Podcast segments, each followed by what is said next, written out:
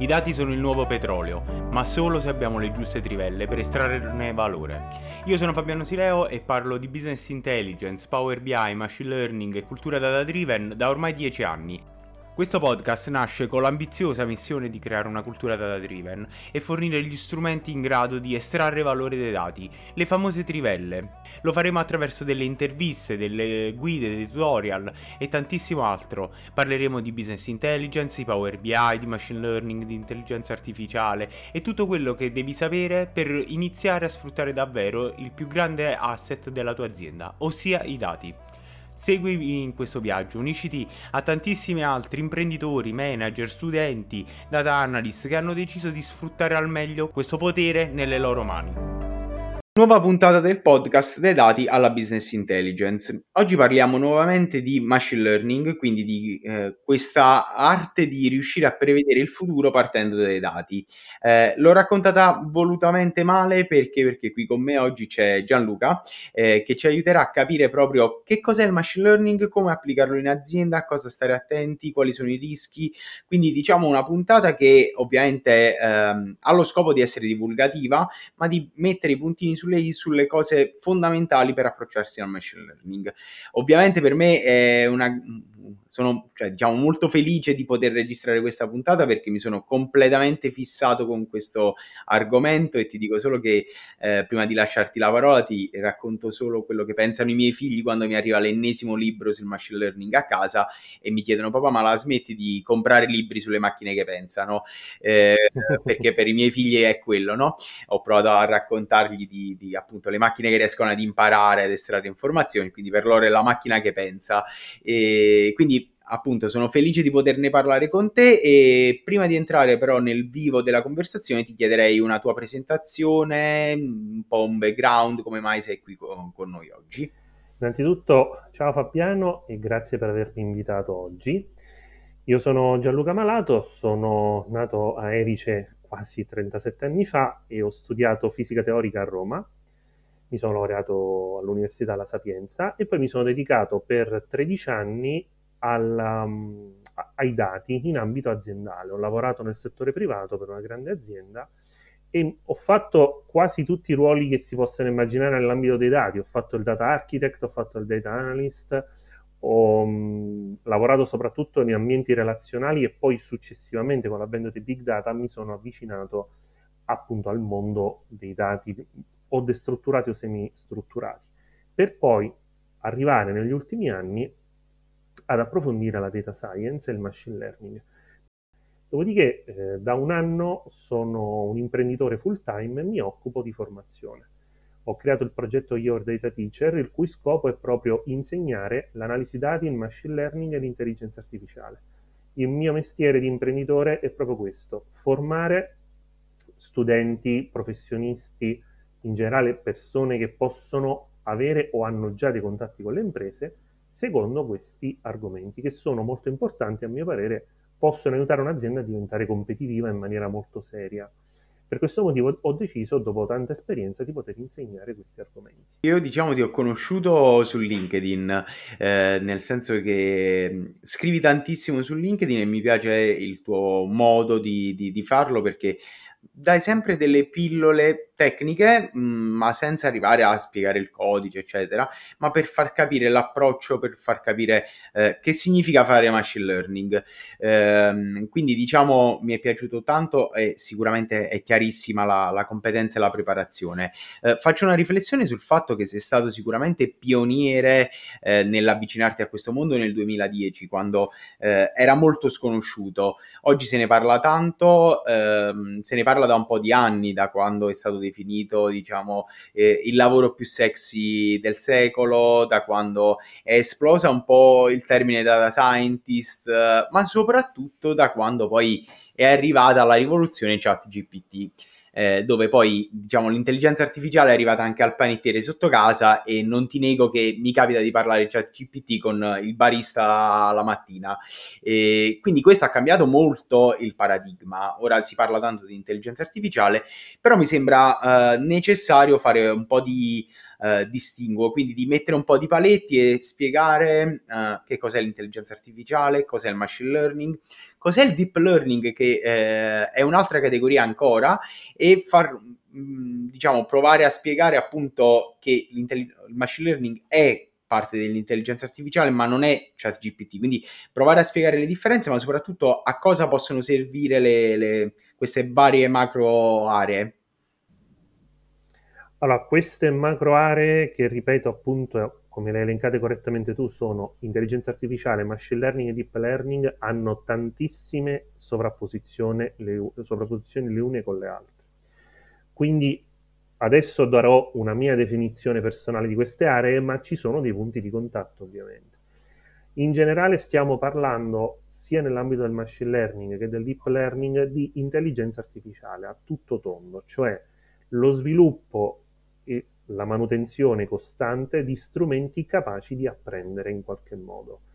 Quelli che una volta venivano chiamati sistemi esperti e che ancora qualcuno chiama in questo modo, quindi strumenti che in qualche modo con metodologie soprattutto matematiche poi replicate sotto forma di software eh, informatico riescono a creare una sorta di apprendimento, riescono a riprodurre un apprendimento di qualche fenomeno.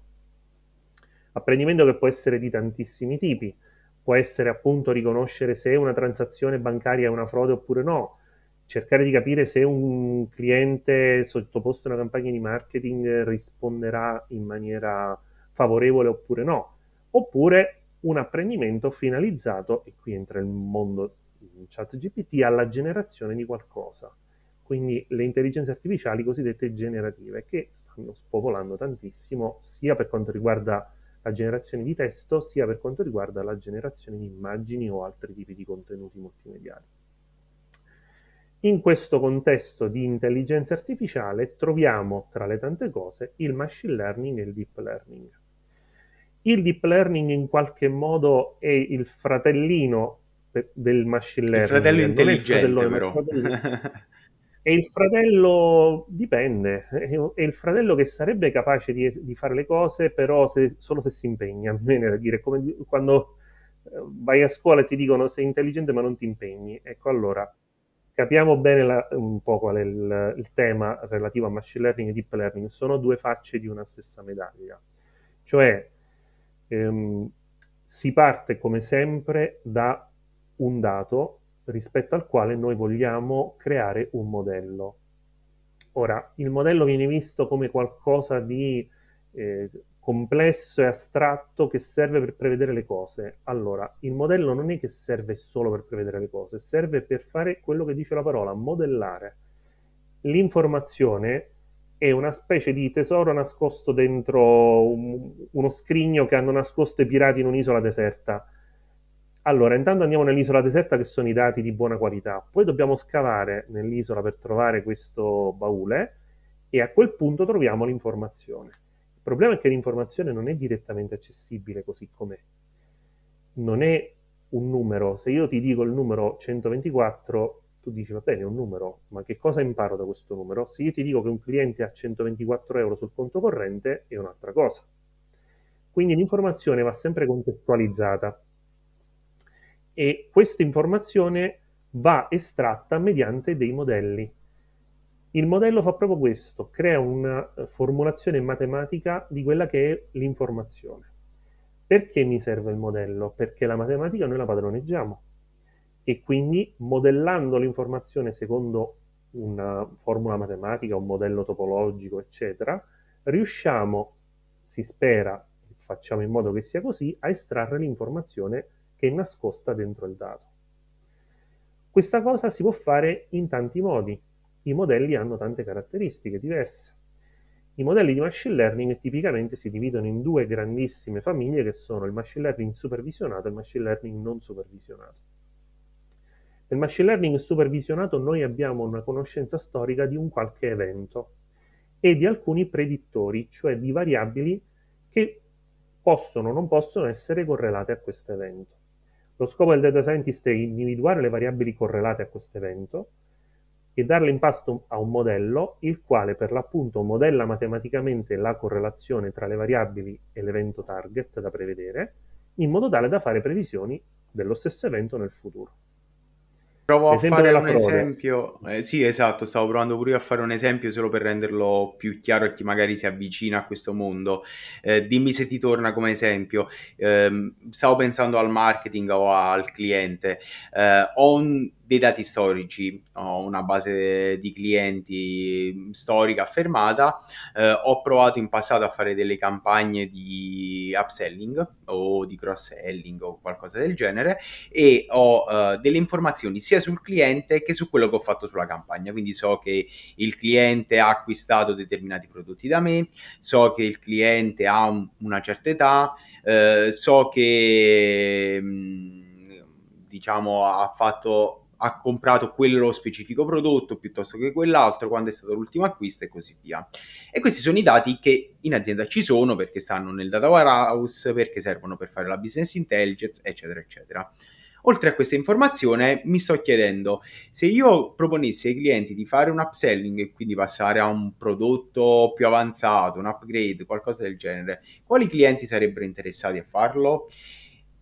Che cosa mi serve capire? Eh, mi serve avere il dato storico dei clienti che già hanno fatto quell'upgrade quindi ovviamente non andrò a proporre l'upgrade a quei clienti perché già ce l'hanno, ma quei clienti mi servono per modellare il fenomeno, quindi per capire quali sono le variabili che mi dicono sì, il cliente è interessato e quindi semplifico un po' il fenomeno perché di fatto lo sto, uh, sto creando un modello matematico, quindi in qualche modo lo sto semplificando, si spera non troppo perché eh, poi vogliamo una previsione che sia realistica e capisco che i clienti interessati all'upselling sono le persone alte 1,80 m, bionde, che hanno comprato lo smartphone. Ovviamente esempio completamente inventato e questo quindi il fatto che in passato le persone alte e bionde che hanno comprato lo smartphone eh, avessero poi aderito a questo upgrade mi fa dire anche in futuro queste persone hanno una buona probabilità a cui riesco a dare un numero, quindi il 90% di probabilità, l'80% di probabilità e così via, di fare l'upgrade.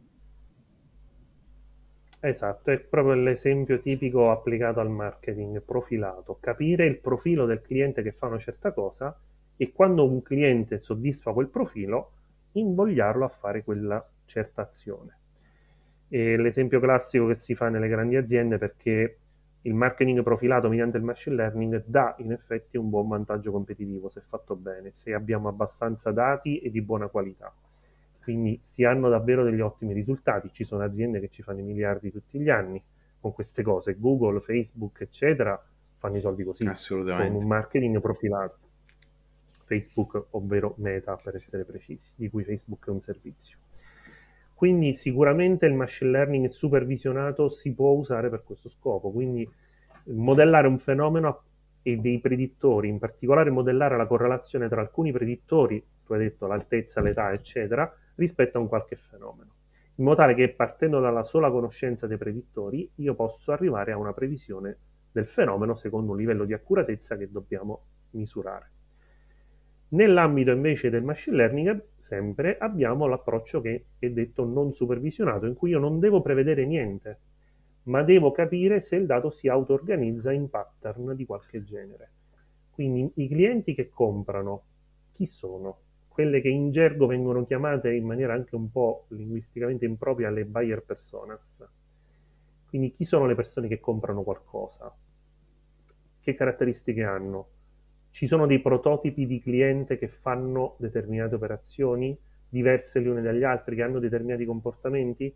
Questa cosa è molto comoda per incrementare la conoscenza dei nostri clienti l'etichetta che il non supervisionato attribuisce a un cliente, a un soggetto, potrebbe diventare a sua volta un possibile predittore, per esempio, del nostro modello, perché magari è già un apposito filtro fatto precedentemente da un modello non supervisionato che può aiutare un modello supervisionato. Quindi ehm, è uno strumento molto utile e molto potente, non è prevedere il futuro, ma è descrivere bene il passato per capire che, e anche il presente magari, per capire che cosa succede o è successo, per capire come si comportano i nostri dati si, se ci sono dei gruppi in cui i dati si auto-organizzano. Chiaramente è un mestiere più complicato, il non supervisionato è più difficile perché potresti anche non arrivare a niente e potresti stare lì a scavare, scavare, scavare, ma questo tesoro non c'è, perché magari il dato non si auto-organizza.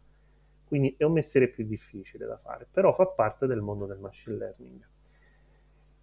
C'è poi tutto il tema del reinforcement learning, cioè l'apprendimento con rinforzo, che in qualche modo è molto caro a chi crea dei, dei sistemi che reagiscono a degli input esterni. Classico esempio di apprendimento con rinforzo sono i videogiochi. I videogiochi un pochino più evoluti, ma questo da tantissimi anni, si adattano alla capacità del giocatore di giocare, per cui se sei bravo il gioco si fa automaticamente più complicato per farti giocare, per farti migliorare un po', per indurti a fare qualcosa di diverso e non annoiarti con un gioco troppo facile. Quindi si tratta di sistemi che reagiscono a degli input esterni autoadattandosi in tempo reale o quasi a tali input esterni. Di solito si fa con un rinforzo. Il rinforzo è un po' l'approccio che si usa nell'addestramento, per esempio, esatto, stavo pensando all'addestramento dei cani, oppure va bene, con, con, i bambini, cioè se io ti dico di fare una cosa e tu la fai ti do un premio, oppure questo è il rinforzo negativo, se io ti dico di fare una cosa e tu non la fai allora ti penalizzo. Allora tu o per avere il premio o per non avere la penalità impari. Faccio un parallelo perché secondo me è interessante. È il modo in cui io pensavo ai bambini, non tanto nell'educazione, ma proprio nel modo in cui imparano. Tutti da bambini eh, impariamo per errori e prove ed errori. Quindi sto provando a, a, parlare o ad andare in bicicletta. Quando vedo che riesco a mantenere l'equilibrio, ho il rinforzo positivo, magari la mamma che mi dice bravo, piuttosto che il fatto di non essere caduto, e capisco che quello è il modo corretto. La macchina fa un po' la stessa cosa, con la differenza che lo capisce tramite i dati. Esatto, questo tema di ehm, abbattere in qualche modo un fenomeno negativo oppure massimizzare un fenomeno positivo è la base di tutti gli algoritmi di ottimizzazione e di addestramento di qualunque modello di intelligenza artificiale. Una funzione di costo da ottimizzare, che può essere o minimizzare un costo vero e proprio o massimizzare un beneficio. Questa è la base di ogni cosa ed è qui che si innesta la matematica del calcolo numerico che ci consente di fare l'ottimizzazione dei parametri del modello rispetto a quello che ci occorre. Quindi c'è tanta matematica che si può usare nell'ambito del machine learning, lo sappiamo molto bene. Quindi diciamo che in generale il machine learning ha queste sfumature. C'è poi una via di mezzo ibrida tra il supervisionato e il non supervisionato, che è il semi-supervisionato, in cui io non ho un'etichetta da prevedere, però uso il, supervis- scusami, uso il non supervisionato per costruire una possibile etichetta da correlare a certi predittori. I campi di applicazione sono tantissimi il marketing profilato l'abbiamo eh, elencato prima, l'analisi e il controllo di gestione, lo sai meglio di me, oppure controllo delle frodi, eccetera. Quindi tutta una serie di eh, strumenti che ci consentono di ottimizzare un qualche tipo di processo o in forma proattiva, come il marketing profilato. Io contatto i clienti che secondo me sono propensi a comprare il prodotto e voglio venderli, o in forma reattiva, tipo il controllo delle frodi o analisi di natura sanitaria. C'è un evento brutto, tipo la frode o una persona che si è ammalata, che si è verificato, io voglio intercettarlo con la più alta capacità predittiva possibile. Quindi non prevedo il futuro, tento di capire bene se si è verificato un passato di un certo tipo. L'evoluzione del machine learning è diventata il deep learning. Il deep learning sostanzialmente amplifica le potenzialità di questi strumenti lavorando principalmente con le reti neurali, che sono strumenti che approssimano arbitrariamente bene qualunque cosa. Perché il machine learning non ce la farebbe? Perché il machine learning, per come l'ho descritto prima, richiede dei dati che abbiano una certa struttura, i famosi predittori. Chi ha familiarità con la business intelligence certamente avrà familiarità anche col mondo dei dati tabellari, l'SQL, Excel e tutto ciò che poi strumenti avanzati riescono a, a trattare. Il machine learning di base vuole lavorare con dei dati che siano sotto forma di una qualche tabella. Se il nostro dato non nasce come tabella, allora dobbiamo riportarlo sotto forma di tabella o mediante appropriate e complesse procedure di cosiddetto embedding, in cui commutiamo la forma di un dato in un'altra, impacchettandolo in vettori, oppure, come nel caso delle immagini, dobbiamo avvalerci di strumenti che siano capaci di analizzare dati di questo tipo in una maniera nativa, per esempio le reti neurali convoluzionali, eccetera, che ci consentono di fare proprio questo lavoro. Ed è lì che nasce il deep learning, utilizzare specifici tipi di modelli basati quasi sempre su reti neurali che consentono di estrarre l'informazione che è nascosta all'interno di un dato che non è necessariamente strutturato come ci piacerebbe che fosse. Un'immagine, un suono. Se io ho un'immagine e voglio sapere se eh, quell'immagine rappresenta un gatto o una tigre, i modelli di machine learning tradizionali diciamo che vacillano parecchio qualcuno in passato con i support vector machine era riuscito a fare delle cose piuttosto sofisticate, però questo mestiere che ho detto è tipico dei modelli di deep learning, la classificazione delle immagini, oppure estrarre particolari informazioni dalle immagini, individuare certi soggetti e così via. Quindi il deep learning il controllo qualità su, su, una linea di montaggio, per esempio, sì. quindi estraggo diciamo, film, foto filmati della, della linea, eh, li analizzo e capisco se sta andando bene o no. E poi non è detto che non usi il risultato di questa analisi eh, per fare un altro algoritmo di machine learning quando quel dato è diventato numerico e quindi è diventato una tabella in qualche modo. Certo, una volta c'è un modello che mi dice sì o no, quel sì o no può diventare target di un modello supervisionato più classico, per esempio. Nelle catene di montaggio si usa questa cosa proprio per il controllo qualità. E, ehm, per esempio nel controllo di qualità degli alimenti fatti in maniera industriale. C'è un mio amico che ha un'azienda di sistemi di robotica che fanno sistemi che monitorano per esempio la qualità dei biscotti basati sulla spettroscopia del biscotto mentre passa davanti, o sulla forma o sulla dimensione, eccetera. Tutte queste cose possono in effetti essere fatte lavorando con strumenti di deep learning, eccetera. Se devo vedere se un biscotto è rotondo invece di essere quadrato, un deep learning queste cose bene o male le riesce a fare. Certo, ha bisogno però di tantissimi dati per riconoscere il gatto dalla tigre, ha bisogno di milioni, milioni e milioni di immagini di gatti e di tigri.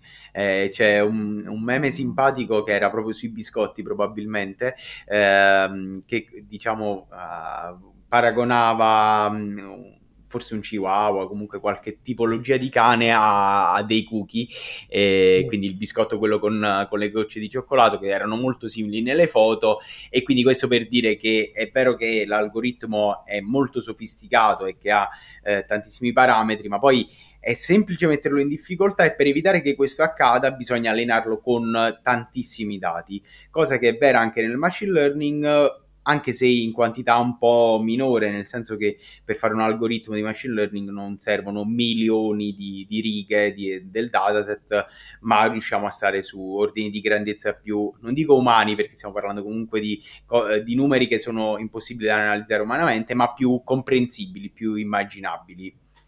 Io sono un grande sostenitore di una teoria leggermente controcorrente secondo cui non ci vogliono decine di milioni di dati ci vogliono i dati giusti. Io personalmente e professionalmente ho addestrato modelli su 10.000 record che poi su 40 milioni di record performavano benissimo, in maniera totalmente opposta rispetto a quello che si fa. Di solito uno dice, bene, faccio un training enorme così il modello impara bene. Non servono tanti dati, servono dati di buona qualità, statisticamente significativi rispetto all'informazione che devo modellare.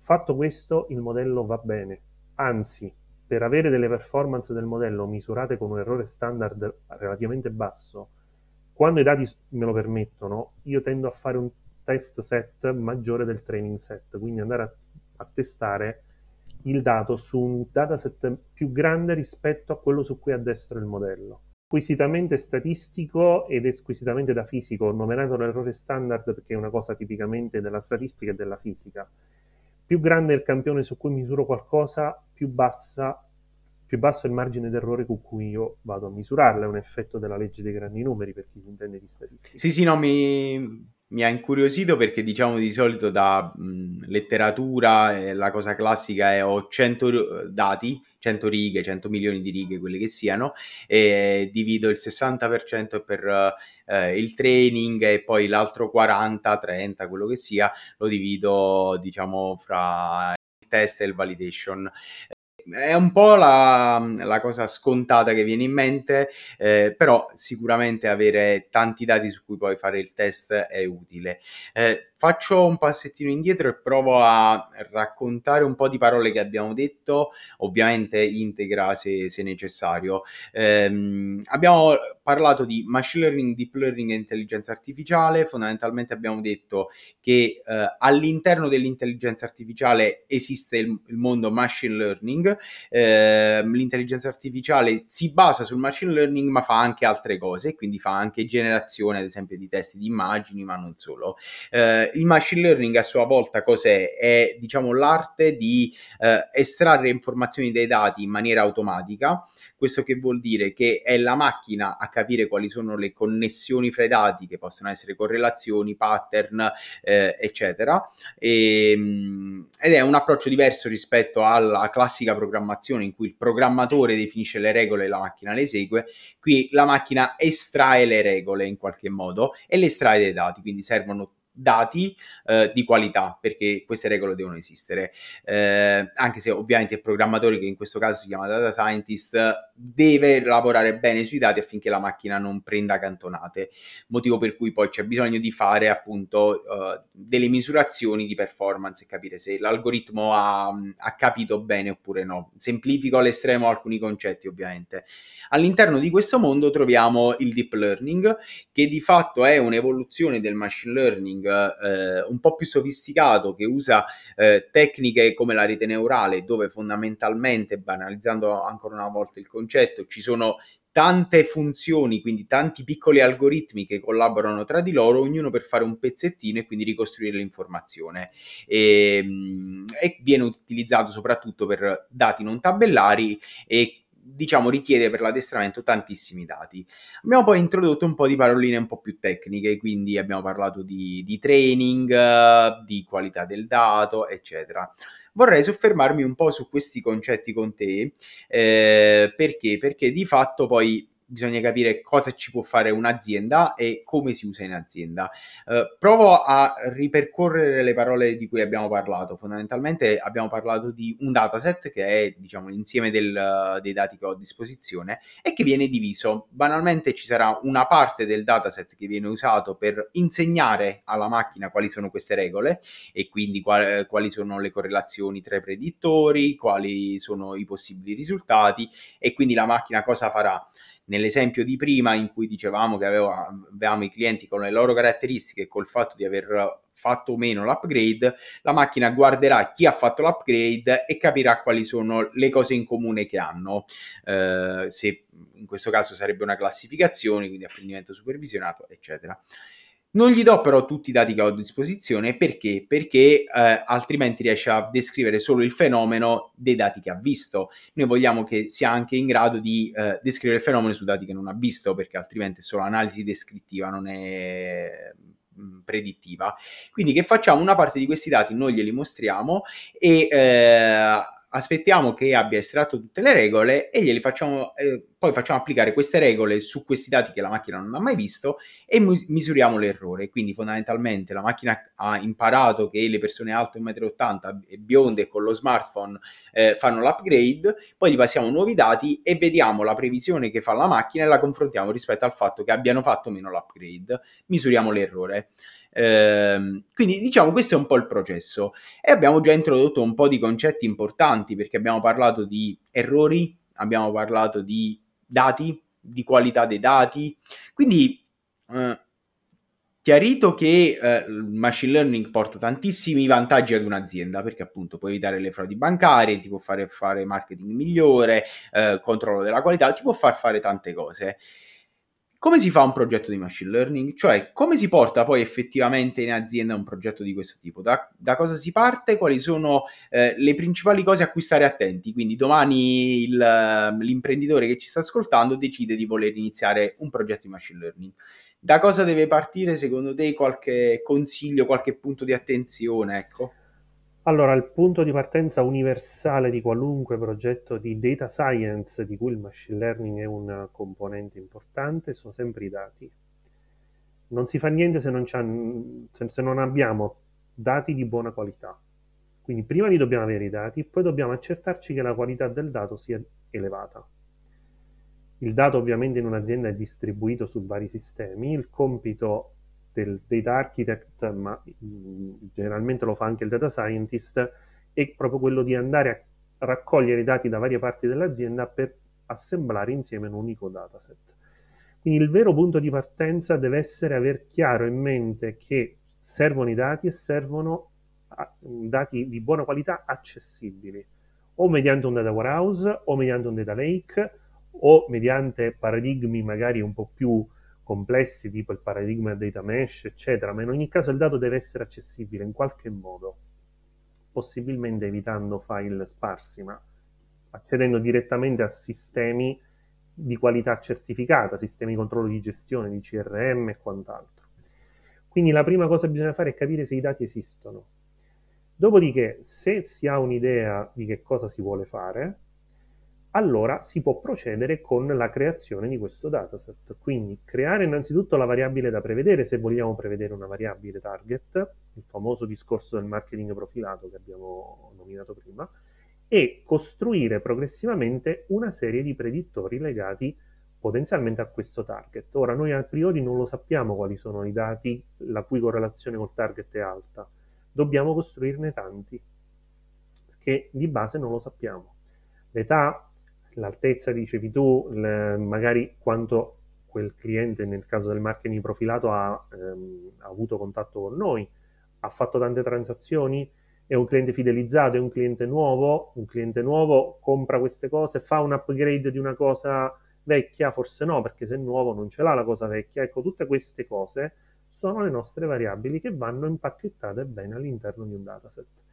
La qualità di queste variabili purtroppo potrebbe non essere la qualità del dato originario perché queste variabili sono soggette a calcoli di solito e quindi il calcolo potrebbe introdurre delle, ehm, dei fenomeni di degrado della qualità perché la qualità originaria va poi filtrata secondo il calcolo fatto, quindi anche il nuovo dato va sottoposto a un controllo di qualità e una volta fatto questo abbiamo finalmente questo dato da cui partiamo. Dopodiché si fa questo split in addestramento e test di cui hai appena parlato e si comincia a capire quali sono i predittori più predittivi per l'appunto, che hanno maggior potere predittivo. Astenersi dal mettere le mani a qualunque algoritmo prima di aver fatto un'analisi esplorativa preliminare fatta bene. Che cosa vuol dire? Di solito l'analisi esplorativa è un'analisi che si basa prevalentemente su grafici, ma non solo quindi visualizzare l'informazione, come ogni variabile di input è correlata al target e, non meno importante, come le variabili di input sono correlate tra loro. Possono pure essere correlate tra loro e questo è un fenomeno chiamato multicollinearità che va tenuto sotto controllo. Quindi tentare di visualizzare l'informazione in qualche modo e già in questa fase si possono scoprire fenomeni interessanti. Io ho chiuso interi progetti solo in analisi esplorativa perché con i grafici giusti, con le giuste visualizzazioni, sono emersi fenomeni che i miei interlocutori non avevano chiari o eh, semplicemente non erano mai stati eh, scoperti prima. Quindi l'analisi esplorativa è fondamentale per fare questo lavoro. Ci aiuta a togliere quelle variabili che non sono predittive e ci aiuta a mantenere quelle variabili che hanno una buona capacità predittiva. Ci aiuta a togliere le variabili che sono troppo correlate tra loro. Le variabili non dovrebbero essere correlate tra loro altrimenti stiamo ridondando l'informazione aumentando la quantità di dati e questo, questo infatti non va bene. Bisogna lavorare con il minor quantitativo di variabili possibile che trasmetta l'informazione, evitando di ridondare questa informazione.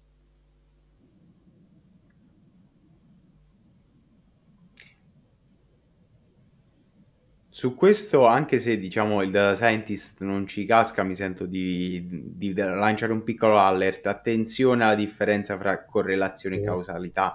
Eh, diciamo c'è un famoso, Sì, eh, sì. girano anche dei meme a riguardo eh, su per esempio i premi Nobel e il consumo di cioccolata, eh, oppure per un periodo io seguo il calcio, sono juventino e si parlava di Ramsey, che è un giocatore che poi è passato anche per la Juve, e Mm. quando stava nella sua esperienza in Premier League eh, si diceva che a ogni suo gol morisse qualche attore famoso. Perché? Perché segnava pochissimo e in quelle rare occasioni in cui segnava il caso ha voluto che fosse morto qualcuno e quindi se noi avessimo preso quei dati sarebbero stati molto correlati, ma ovviamente non sono causo, eh, causa effetto. Sì. E, oppure l'ultimo meme che mi viene in mente è quello del, eh, dei gelati e degli attacchi del, degli squali.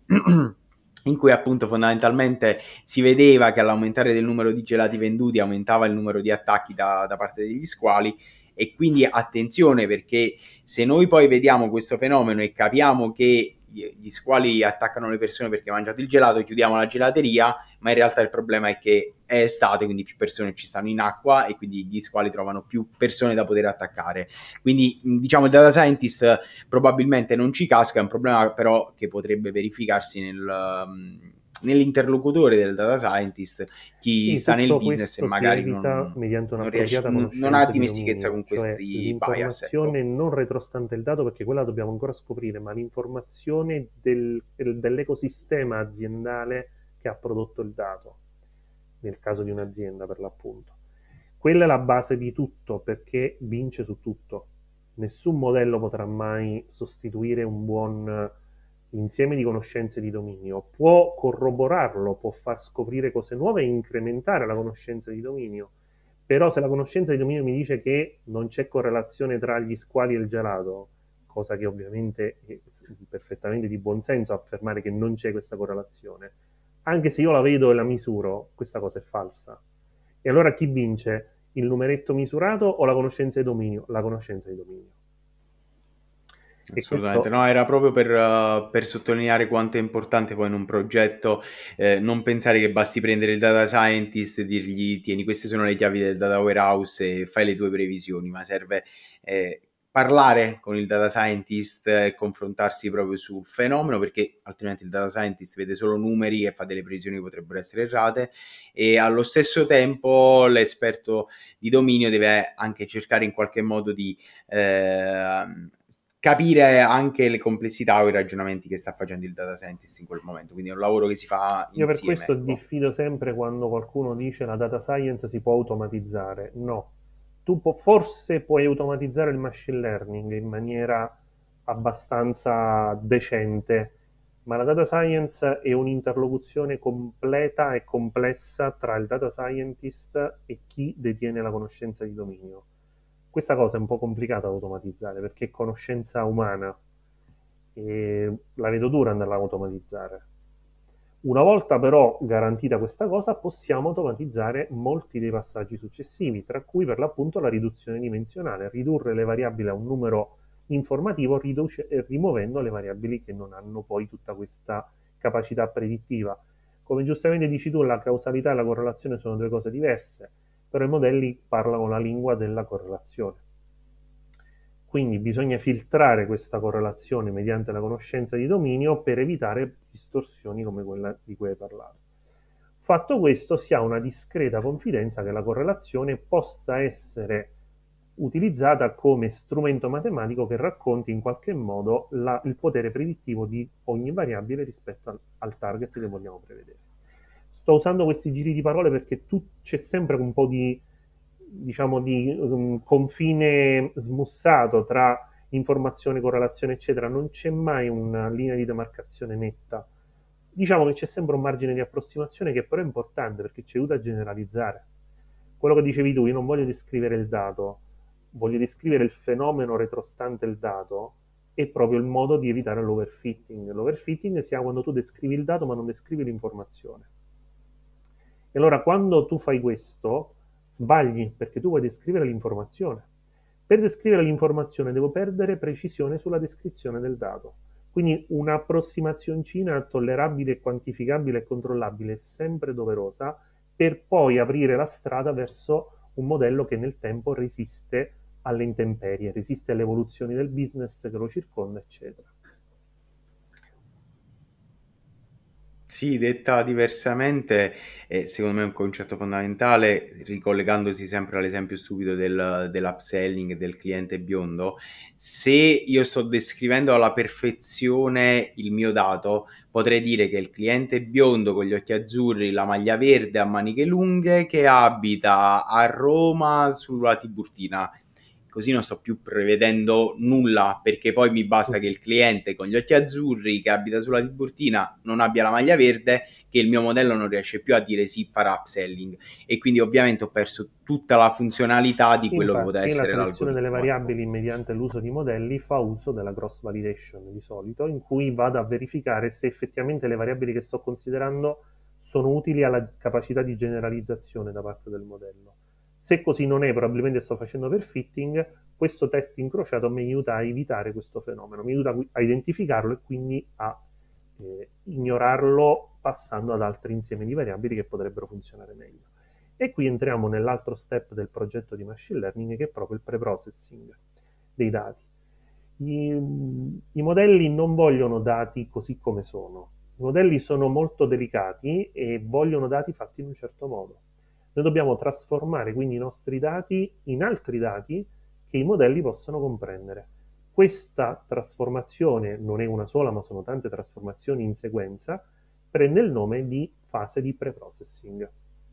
Io credo moltissimo nel preprocessing perché è il momento esatto in cui stiamo da- costruendo il dato che diamo al modello. Di conseguenza, se sbagliamo, il modello non impara se io devo insegnare a un modello a distinguere il verde dal rosso e poi gli do il nero e il bianco, non è che impara bene. E allora il mio problema non è che il modello non è fatto bene, è che il dato è fatto male. E allora devo focalizzare molta la mia attenzione sul preprocessing. Io credo tanto in questa cosa, infatti ho realizzato un corso sul preprocessing, ho fatto anche un libro sul preprocessing. Ehm, è determinante costruire un dato fatto bene per il modello Alcune persone, magari un po' meno esperte, diranno: Vabbè, io uso una rete neurale, che problema c'è? Quella fa tutto da sola. No, le reti neurali sono proprio i modelli che richiedono un preprocessing ancora più sofisticato per tanti motivi matematici.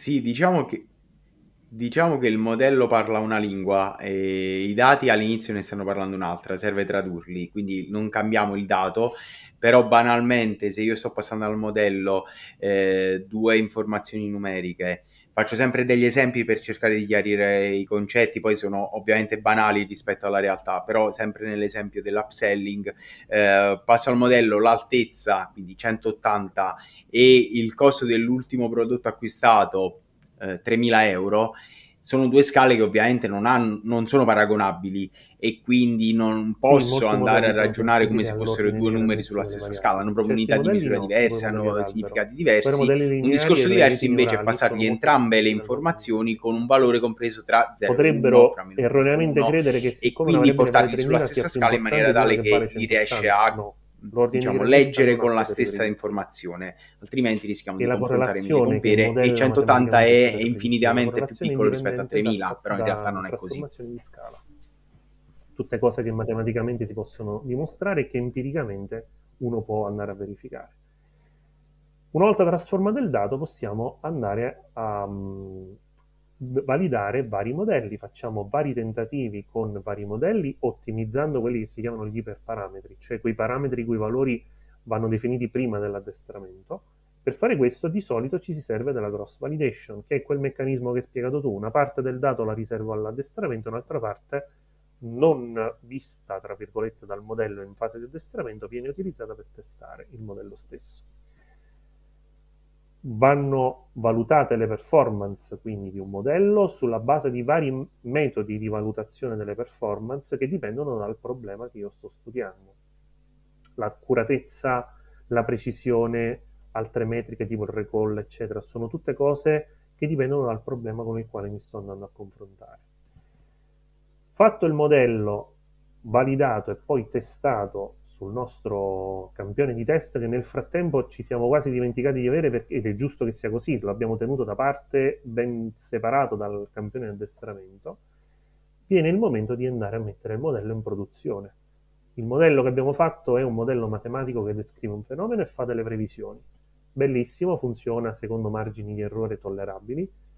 Adesso è arrivato il momento di farne un software che gira e le sue previsioni le scrive da qualche parte aiuti ad alimentare determinati processi aziendali. Tecnicamente questo sarebbe un mestiere del machine learning engineer, una figura professionale complementare al data scientist. Purtroppo non sempre le aziende hanno chiaro che cosa sia il machine learning engineer, alla fine il data scientist fa tutto. Però tecnicamente dovrebbe essere il machine learning engineer a prendere il modello in gestione e a tramutarlo in un servizio informatico con tutta la manutenzione che tale servizio richiede, quindi un controllo delle operations costante, un controllo dei log e così via. Quindi un vero sistema informatico basato su un modello. Ma non è sufficiente perché il modello va manutenuto nel tempo e va monitorato. Il modello funziona oggi, ma tra un mese continuerà a funzionare? Non lo possiamo sapere ovviamente, dobbiamo monitorare il modello e vedere che cosa succede capita tranquillamente e serenamente che un modello degradi le sue performance smettendo di funzionare. E allora di chi è la colpa? La colpa è del modello? No, la colpa è sempre in qualche modo dei dati. Può succedere che a parità di dato il modello in qualche modo degradi un po' le sue performance, quello va bene. Tendenzialmente quello che succede è che se l'informazione rimane costante, il modello, se ha generalizzato bene, riesce a resistere allo scorrere del tempo. Se l'informazione cambia un po', allora le cose sono diverse. Esistono classi di modello più robuste nei confronti del, delle variazioni del dato a parità di informazione e altre classi di modello magari più vulnerabili a questo fenomeno. In generale la colpa va sempre cercata nel dato. Se il dato non è cambiato nel corso del tempo, o meglio l'informazione non è cambiata, allora si deve cambiare il modello. Se è cambiata l'informazione, si deve rifare tutto da capo tutta l'analisi esplorativa e tutto quanto. Quindi non ci si ferma a fare il modello, ad avere la precisione del 80, 90, 95% e siamo tutti contenti. Non è proprio così che funziona. Se vogliamo estrarre il massimo da questi strumenti dobbiamo trasformarli in software operativi e poi monitorare cosa succede sia ai dati che al modello stesso. Questa è un po' la pipeline completa. Guarda, hai fatto... eh, infatti hai percorso tutta, diciamo, hai raccontato tutto il percorso. Eh, aggiungerò pochissimo perché mi sembra che tu l'abbia raccontato ovviamente benissimo. Eh, solo un paio di concetti, eh, ossia il fatto che Abbiamo parlato di misurare l'errore, di valutare l'errore, del fatto che un po' di errore va accettato perché appunto se no andiamo in overfitting.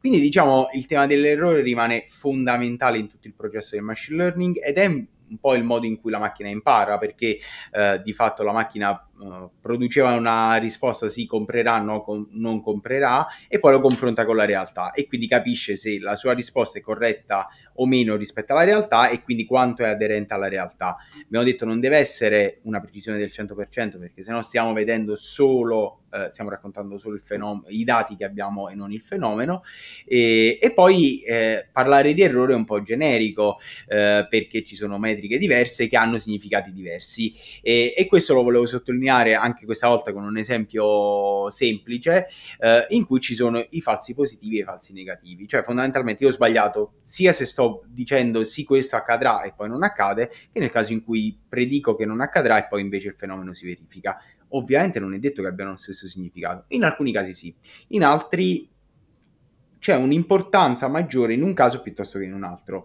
Se sto provando a prevedere chi ha il rischio di avere il tumore, ma magari preferisco far fare una visita in più a chi ha un rischio e quindi evitare, quindi ah, diciamo avere dei falsi positivi e poi risolvere il problema piuttosto che avere dei falsi negativi e poi scoprire che la persona aveva il tumore.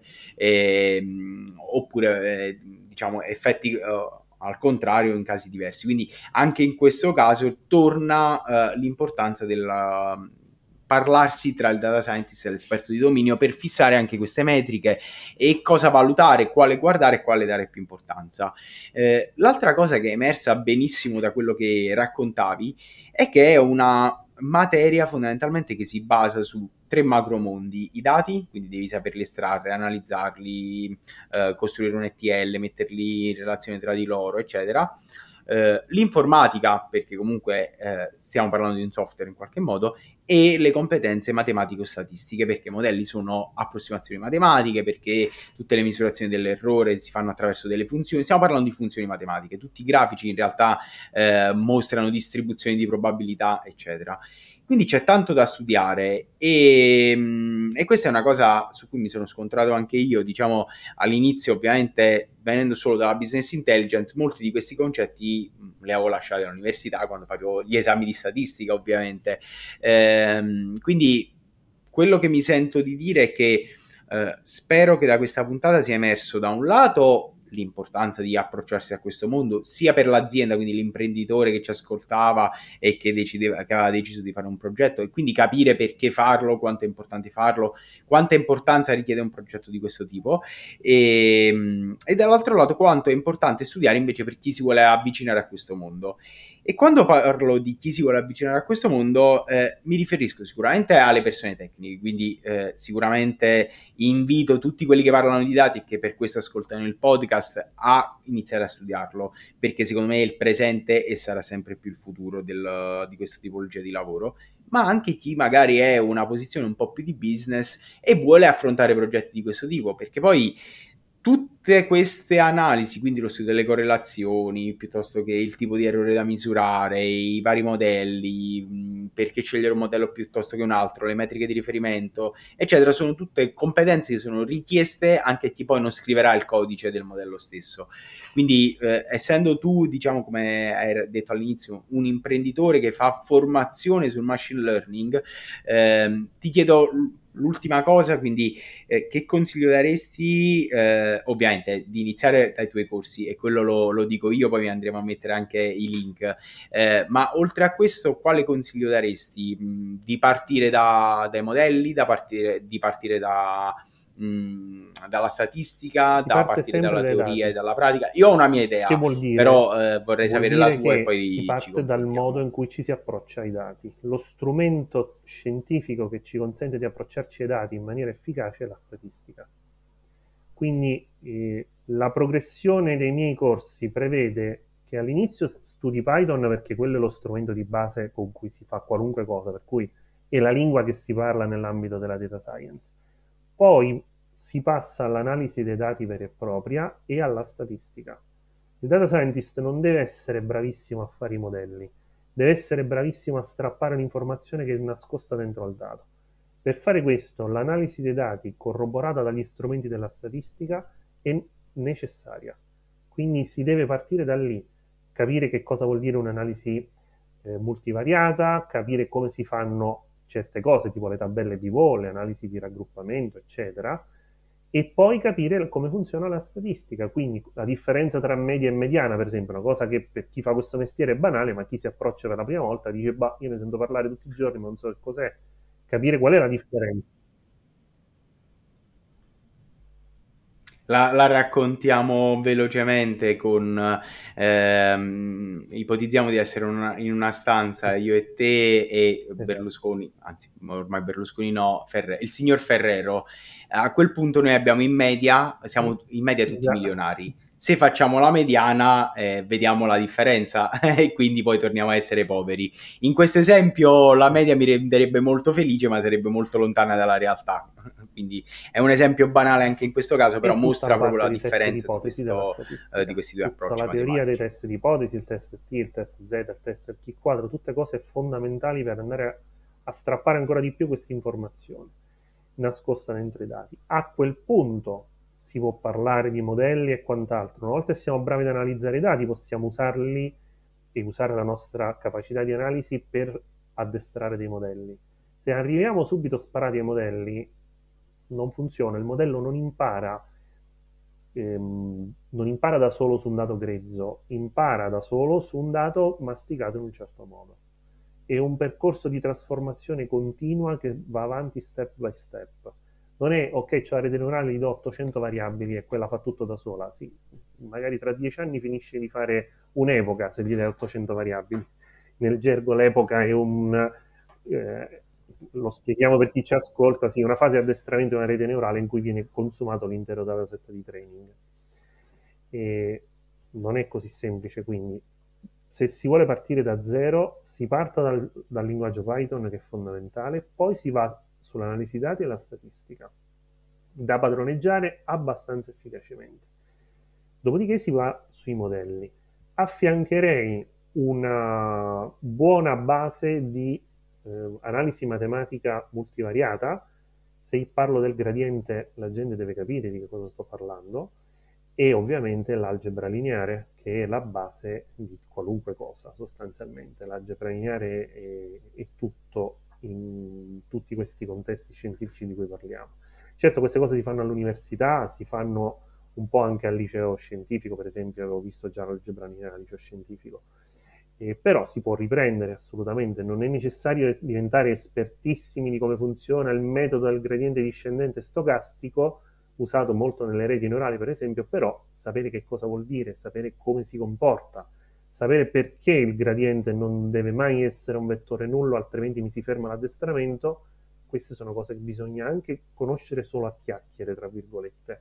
Non è obbligatorio entrare troppo in profondità nella matematica che a volte terrorizza le persone, però almeno sapere perché succedono le cose, questo è importante. Assolutamente. Guarda, io ti ringrazio eh, perché appunto secondo me abbiamo raccontato bene ehm, sia perché fare machine learning sia come prepararsi a farlo. Ovviamente poi metteremo i link, eh, diciamo, sia il tuo link, il link del, del, tuo profilo LinkedIn, del sito, dei corsi, eccetera, in maniera tale da in, mh, poter lasciare un po' di tracce. Quindi, ovviamente, se avete delle domande, potete uh, contattare direttamente Gianluca, che sarà, immagino, felice di rispondervi. E spero che vi abbia incuriosito su, su come approcciarsi a questa materia e abbia messo un po' di puntini sulle i sulle eh, parti fondamentali. Ti è piaciuto questo podcast? Hai trovato qualche informazione interessante? Conosciuto un ospite che non conoscevi e che ti ha trasmesso qualcosa di valore? Credi possa essere utile per la tua carriera? Per, uh, ti ha dato qualche idea, qualche spunto di riflessione? Allora sostieni questo progetto di divulgazione completamente gratuita. Puoi farlo in diversi modi, lasciando una recensione su Apple Podcast, scrivendo un commento o semplicemente le stelline su Spotify. Seguendomi su LinkedIn uh, troverai poi il link nelle show notes notes con il mio profilo LinkedIn, con la pagina del podcast, oppure iscrivendoti alla newsletter, troverai sempre il link nelle show notes, o diffondendo questo podcast tra i tuoi amici ma soprattutto applicando quello che hai scoperto di interessante in questo podcast, iniziando a sperimentare con i dati, utilizzandoli quotidianamente al lavoro e non solo.